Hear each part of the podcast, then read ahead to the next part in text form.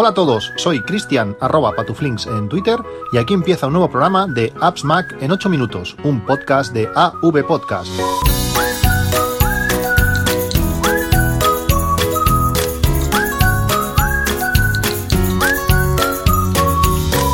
Hola a todos, 8 de octubre de 2018. Este podcast está patrocinado una vez más por los chicles funcionales eh, GUM. Eh, ya sabéis, los que más me gustan, los Energy Plus, los Relax, y ahora estoy probando eh, estos últimos días eh, otras, otros sabores, otras variedades, como el Tindal, es un chicle probiótico, mi mujer, por ejemplo, está probando el Lifting, que es un chicle antioxidante, y también he tenido la oportunidad de probar los Pasión con, con resultados interesantes, os los, os los recomiendo. Como sabéis, trabajo a turnos, y aquello cuando vas de noche, en el turno somos bastante gente, y cuando son para por allí las 2, las 3 de la mañana, aquello parece un capítulo de, de, Walking Dead. El otro día me llevé los militari, se los di a algunos de los compañeros y me dijeron que se notaba y se notaba bastante. Realmente cuando te pillan horas difíciles, estás cansado, necesitas energía, pues los militari eh, van, genial. Son esos eh, chicles con extra de, de, cafeína, 150 miligramos, que, bueno, que cuando lo necesitas, eh, tener ese, esa ayuda, ese suplemento, eh, va, muy bien. Como sabéis, eh, si utilizáis el código a la hora de comprar los chicles, el código AppsMac, eh, te harán un regalo y además, si el pedido es de más de 15 euros, los gastos de envío eh, son gratis. También recordaros que los chicles Travel, los chicles antimareo, eh, están a, a 2 por 1 por cada unidad que compréis os regalarán, os regalarán otra.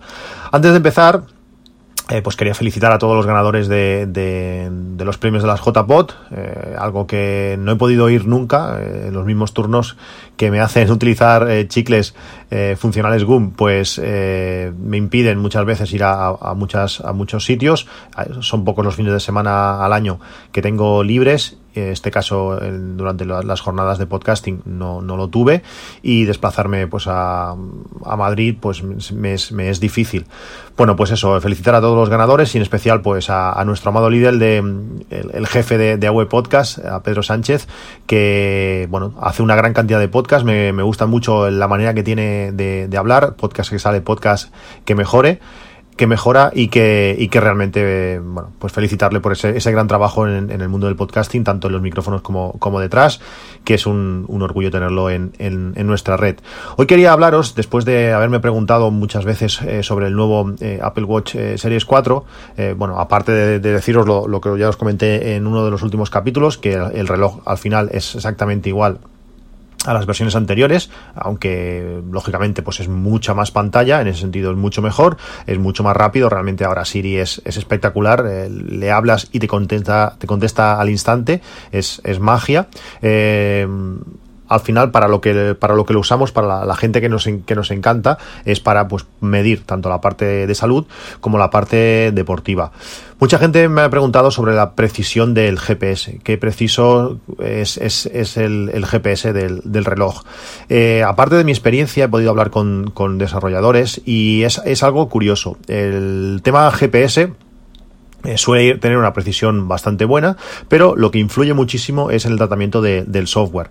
Hoy mismo he salido a correr, como siempre. Yo cuando corro siempre corro con dos relojes, con el Apple Watch en, la mano izquierda, que es el que es la mano donde llevo el reloj siempre, y luego a la mano derecha me pongo eh, mi Garmin Forerunner 620 de 2014, si no recuerdo mal, y bueno, siempre corro con, con ellos. ¿Por qué corro con los dos? Bueno, pues porque el Garmin eh, transmite automáticamente toda la información a, a, la red de Garmin donde tengo pues puesto eh, el equipo que uso con las zapatillas que corro el cinturón eh, el Purobel que os he recomendado muchas veces. Bueno toda la información para saber pues el uso en kilómetros de toda de todo lo que todo lo que utilizo para, para hacer deporte. Y además me lo sincroniza con, con Strava automáticamente por lo tanto lo tengo ya subido a todas las redes eh, sociales. En principio eh, es bueno es un GPS que está dedicado a eso es un, un GPS que debe, debería ser mucho mucho más preciso. Pero a veces como hoy por ejemplo ha sido el caso eh, se le ha ido un poco la castaña eh, realmente el circuito que, que, hago es siempre el mismo y hoy se lo ha saltado a la torera a la torera. El primer kilómetro suelo tardar unos 5 minutos por, por ese primer kilómetro y hoy me ha marcado 6 claro, tú miras, dices 6, eh, bueno, esto, esto no va bien, tan lento no, no he ido, luego ves la gráfica y realmente, pues bueno, eh, ha desplazado la gráfica, el recorrido por donde he pasado, lo ha desplazado, pues igual 100 o, o 150 metros hacia un lado, por tanto lo ha hecho bastante eh, más corto, le ha costado bastante más hacer un kilómetro y, y de ahí los tiempos. Cuando tú eso, cuando tú eso lo ha pasado, esa información lo ha pasado Strava, Strava eh, ha hecho una reinterpretación de los datos como le ha dado la gana al final son puntitos en el espacio que cada aplicación eh, interpreta y ese primer kilómetro que he tardado pues 6 minutos, según Strava he tardado 5.40. ¿Por qué os explico todo esto? Pues para que veáis la dificultad con, hasta con, bueno, una, es, una cosa es para capturar los datos y una vez capturados los datos lo difícil que es eh, interpretarlos. El Apple Watch eh, funciona realmente el GPS muy bien. hoy, por ejemplo, el circuito lo ha hecho perfecto. Realmente la distancia, es el circuito este lo he hecho mil millones de veces. Sé exactamente qué distancia tiene. Hoy lo ha vuelto a clavar y también depende si eh, llevas el, Apple Watch solo, si llevas el Apple Watch y, el iPhone, o, si por ejemplo el iPhone está en modo vuelo. El Apple Watch intenta eh, ahorrar siempre al máximo batería y por tanto si llevas el iPhone va a intentar tirar del GPS del teléfono. Todas estas circunstancias pues va a hacer que tengas mayor o menor cobertura GPS o depende del día. Es todo bastante, bastante variable. Por tanto decir que la precisión es mejor o peor no, no, no es fácil y también dependerá, por supuesto, de la aplicación que después utilicemos para ver eso, esos datos. En cuanto a aplicaciones, eh, para mí, para hacer ejercicio, hay dos que son, son las mejores. Si queremos entrenamiento hoy por hoy mm, bruto, eh, hacer series, algo serio, aunque la aplicación para mí es muy fea, tanto la versión de, del iPhone como la del Apple Watch, una de las mejores para series es eh, iSmooth Run. Os dejaré el enlace en las notas del podcast. Eh, la aplicación es, gratuita y nos permite, pues eso, definir eh, unos ejercicios, pues series de, por ejemplo, de 200 metros, 8 series, descanso de tantos segundos, luego volver a repetir la serie. En ese sentido está bien. Cuando la probé con el, con el Apple Watch Series 3 eh, no iba súper rápido, que eso me, frenó bastante de, de, utilizarla. Con este Series 4 va muy bien. realmente es una aplicación buena para hacer series. De momento es la mejor opción si vas a hacer series. Pero como ya sabéis, la aplicación que más me gusta para hacer todo tipo de ejercicios es eh, Workout Doors, eh, que os la recomiendo, que muestra un mapa que permite no sé cuántos, mm, igual tiene mil parámetros distintos, puedes definir todo, configurar todas las pantallas, tener varias pantallas de, cada actividad, definir que salgan cosas distintas dependiendo de la actividad que, que estés utilizando y que ha prometido que en una próxima y cercana versión va a, va a permitir también eh, utilizar eh, series. Por tanto, para mí no no va, a existir motivo para utilizar la de iSmall, Run.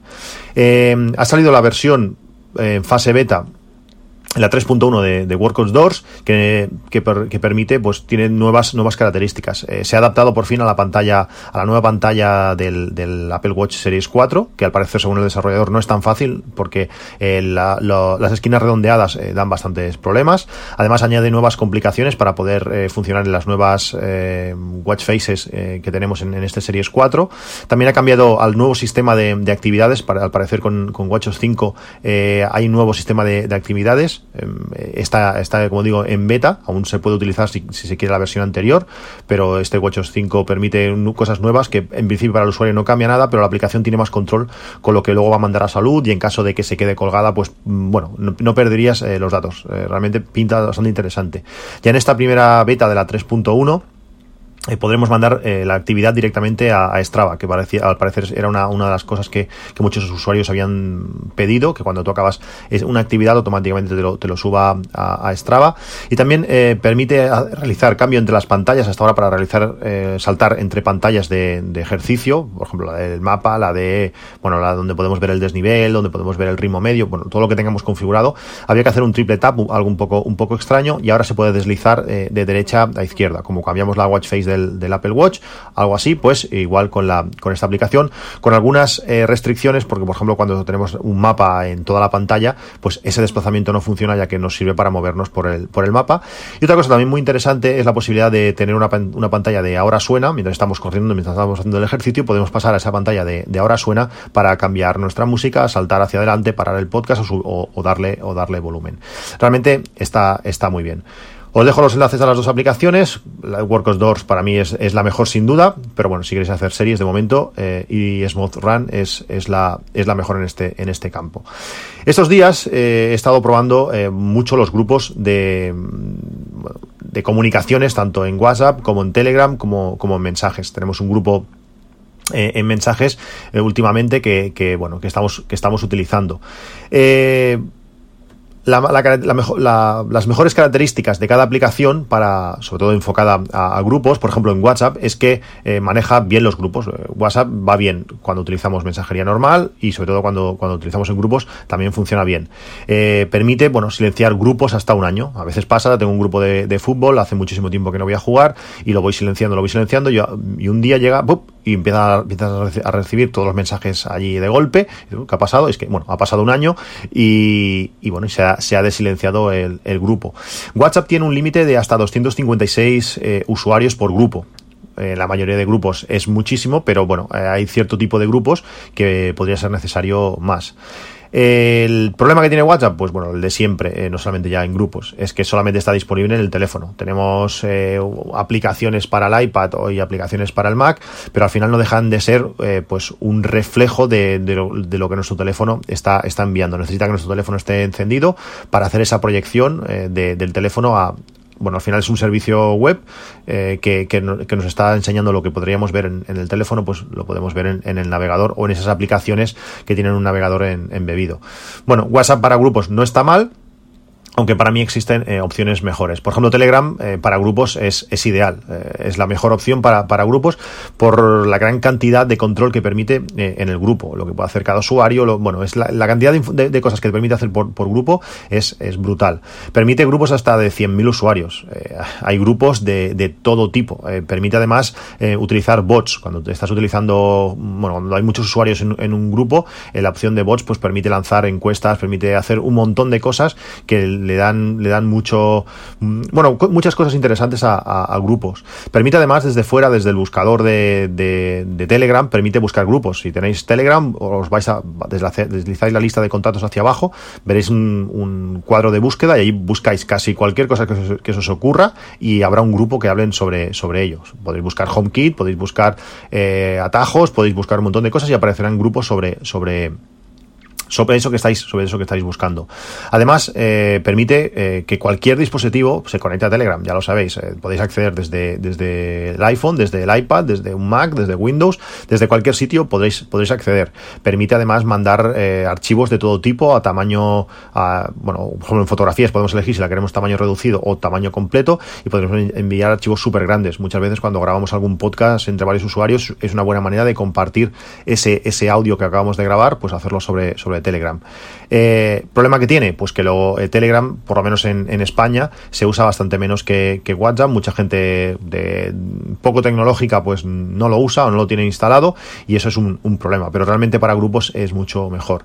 El tercer contrincante, pues mensajes. Eh, mensajes funciona genial, integración con, con, el, con el reloj, integración con el, con el Mac, pero todo esto mientras hablemos de mensajes uno a uno. Yo, por ejemplo, cuando hablo con mi mujer, es lo que uso puedo lanzar, decirle a, oye Pili, dile, dile voy a, que llegaré tarde a mi mujer, o bueno, o diferentes mensajes, hacerlos directamente por voz.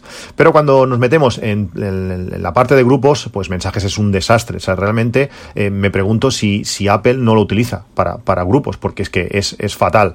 Eh, Aparte de que solamente lo vas a poder utilizar con usuarios de, Apple, y eso es un problema que ya sabemos, tanto para bueno, uso personal como para grupos, eh, no mantiene la última posición de lectura. Eh, es que, este, ¿en serio? ¿Cómo, ¿Cómo puede ser esto? Estás en un grupo con 10 personas, por decir algo, eh, me, suele pasar mucho cuando voy de noche, yo me voy a dormir, me, levanto a la una del mediodía. Claro, la gente durante la mañana pues empieza a mandar mensajes allí a diestro y siniestro. Cuando me levanto hay, pues no sé, 50 mensajes por leer. Y resulta que la posición, cuando entro dentro del grupo, la posición de lectura es la última. No sé ni dónde iba y, no sé dónde estoy. Al final tengo que ir subiendo. A ver, esto ya lo leí. ¿Eso cómo puede ser? Esa es. Me parece, me parece increíble. Aparte, no muestra el nombre del usuario. Eh, si los usuarios que están en ese grupo no están en tu agenda, no sabes quién soy, quién son, tú ves el número, el 627, no sé qué, no sé cuánto, y ¿este quién es? Y, así, eh, un desastre. Realmente me frena mucho el, uso de, grupos dentro, dentro de mensajes, hay veces que no se puede hacer otra cosa, pero realmente me parece sorprendente que, Apple trate tan mal los grupos en, su aplicación nativa, que funciona realmente bien, que permite cosas como los Mimojis, pero que, para grupos, como digo, es, es un desastre. Cambiando de tema, os hablé el otro día de algunas de las automatizaciones que tengo puestas en, HomeKit y os hablé de pasada de un deshumidificador eh, que, tengo, que tengo puesto en casa, que cuando eh, la humedad pasa de, creo que es un 80%, automáticamente se, se activa. Me habéis preguntado varios eh, qué deshumidificador era. Y es un deshumidificador de la marca Aidodo. Eh, es un modificador que está muy bien, es muy pequeñito, tiene una capacidad de hasta 800 mililitros y que es capaz de extraer del aire hasta 300 mililitros eh, al día. La gracia que tiene es que vale poco, vale 40 euros, es muy pequeño y tiene un consumo de risa, son, son 20 vatios. Eh, puede estar funcionando pues hasta 3 días seguido, seguidos y aunque 300 mililitros no, no, son, no son demasiado, trabajando, trabajando en continuo realmente se nota. en invierno normalmente lo que hay que hacer es aportar agua, pero en verano eh, sacarla del ambiente va, va muy bien. Eh, os dejo el enlace a este deshumidificador Aidodo. Es interesante, pequeñito, como digo, se puede colocar en cualquier sitio, no hace, no hace nada de ruido y consume muy, muy poco. El tema principal de, este podcast que me habéis preguntado estos últimos días cuando se ha hablado de, que tengo que convertir los audios del, programa de, MP, 4 a, a, MP3 es que, ¿por qué? Y por, bueno, que, cómo lo estoy haciendo para, grabar. Si habéis visto el programa este de cómo lo hacen, cómo hacen para, para fabricar un, la Coca-Cola, pues bueno, es algo así, es eh, cómo lo hago, cómo cómo, grabo. La pieza principal de todo, de todo este sistema mío que utilizo para, grabar es que no tengo tiempo y que realmente lo quiero hacer lo más sencillo posible. He utilizado varias aplicaciones para eh, históricamente para, grabar, eh, por ejemplo la de Boss Jock, que es la que utiliza la mayoría que permite monitorizar, te permite ver gráficos, permite eh, hacer diferentes cosas. La utilicé un tiempo, pero eh, esta aplicación necesita que tengas un micro conectado. Si no tienes micro conectado, eh, por lo menos cuando yo lo utilizaba, no, no funcionaba. Al final opté por la parte más, más sencilla. No sé qué qué os parece la calidad de, audio de este podcast. Yo creo que está, realmente bien, que es, bueno, media, media alta, podríamos decir así, eh, y realmente está, grabado de la manera más sencilla que un iPhone permite, y es con la aplicación de notas de voz, la aplicación nativa del sistema, notas de voz, pues estoy grabando ahora mismo con eso. Ventajas, pues eso, que es sencillo, que es rápido, que es cómodo y que además ahora sincroniza con, con, Mojave. Cuando tú haces una grabación, automáticamente se sincroniza con el Mac y puedes pues, reproducirlo o puedes eh, jugar con ella en, el ordenador. Tiene cancelación de ruido, ya que el sistema, pues, eh, cuando bajo también es el mismo que utiliza para las llamadas, y eh, la grabación la puedes hacer con pérdida o, o sin lo puedes hacer eh, con pérdida de calidad, ya que utiliza compresión, o realmente sin pérdida. Eh, he estado haciendo pruebas y las diferencias realmente no son apreciables. Para mí mm, es la misma, es una calidad muy, muy similar, por lo menos escuchada con los auriculares eh, que utilizo. Por tanto, eso, no sería un, inconveniente. Permite también una, edición ultra básica, básicamente como permite iOS con los vídeos. puedes eliminar trozos o puedes recortar un trozo, un trozo del audio. Eh, tiene algunos problemas. Eh, en ambientes con mucho viento, por ejemplo, la cancelación de, ruido destruye, destruye el, audio. Por tanto, eh, tengo que grabar en ambientes controlados. Y además hay que grabar con, el teléfono muy cerca, como si estuvieses eh, hablando por teléfono.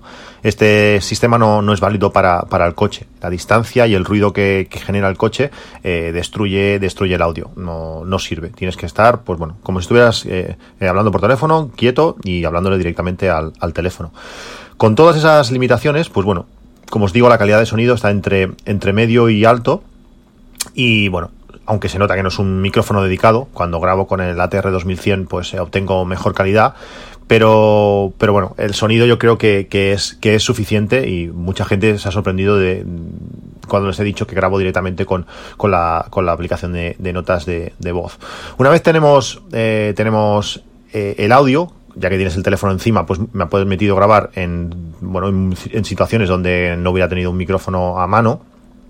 Eh, una vez tengo, como digo, el audio, lo exporto a la aplicación eh, Hokusai 2. Os dejaré el enlace también a la aplicación de, de, de, iOS que permite pues eh, una edición bastante buena del del audio. Puedes poner cabecera del podcast, eh, puedes recortar silencios, puedes, eh, si por ejemplo has tenido que cortar la grabación en algún momento, pues juntar varias pistas de, audio. Y esta aplicación lo bueno que tiene es que además de ser eh, universal, tanto para iPhone como para iPad, es gratuita. Luego puedes, tienes una opción de pago para añadir cosas extra, pero en mi caso no, no, no lo he necesitado. Cuando ya tenemos todo esto, llega el momento de, de, publicar, de publicar el audio. Antes de publicar, lógicamente tengo que desarrollar las notas del podcast, que normalmente son las que me sirven eh, de guion, como en el caso en el caso de hoy, y guardar estas notas en formato HTML, eh, escritas que en mi caso con Ulises, las guardarlas en, el portapapeles.